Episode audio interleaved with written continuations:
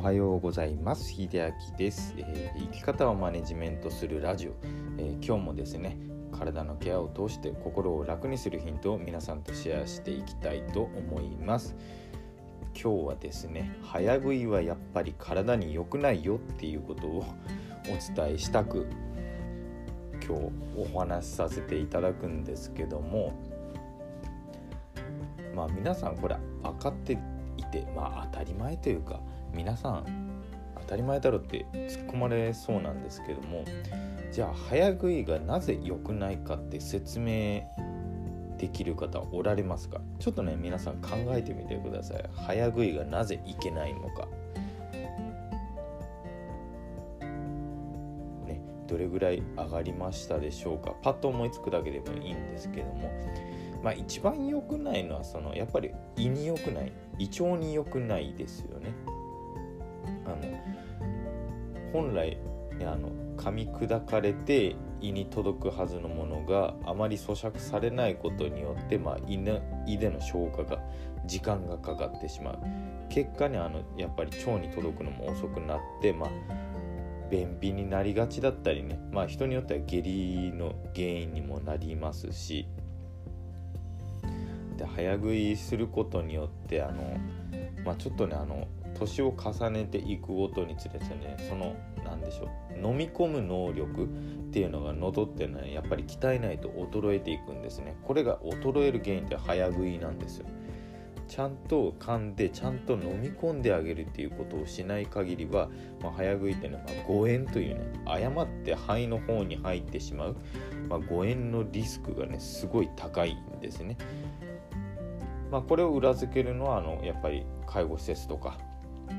ではやっぱりあんまり物がねその飲み込めない方あの半身麻痺の方だとあの誤嚥してしまって肺に入って誤嚥性肺炎を引き起こしてしまう。みたいなこともやっぱり早食いをね慢性化してらっしゃる方はねやっぱりこのリスク高いですね。そしてね一番伝えたいのは何よりねあのせっかく食べる、まあ、食事をするっていうまあ言ってしまえばねそのエネルギーを補給するっていう観点以外にも人間がねその楽しみを感じることができる一つが食事ですよね。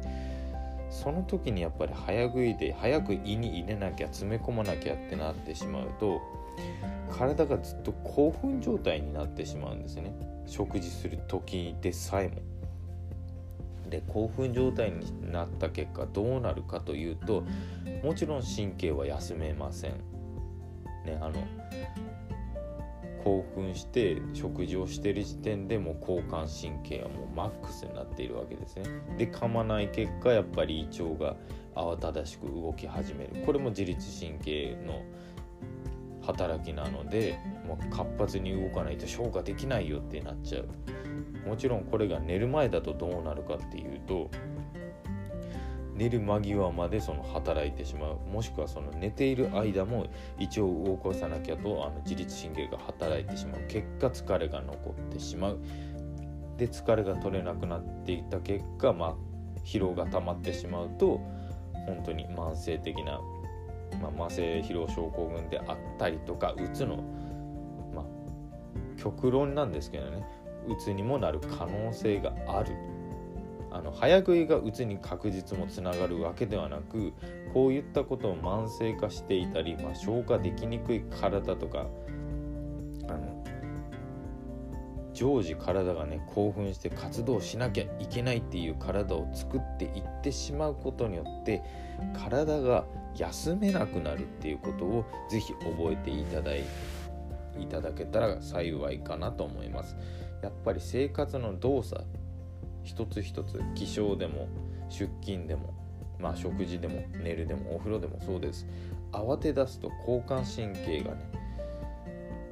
あのフルに活動してしまうので体が休めない状態になります。で今疲れが溜まっているあなたは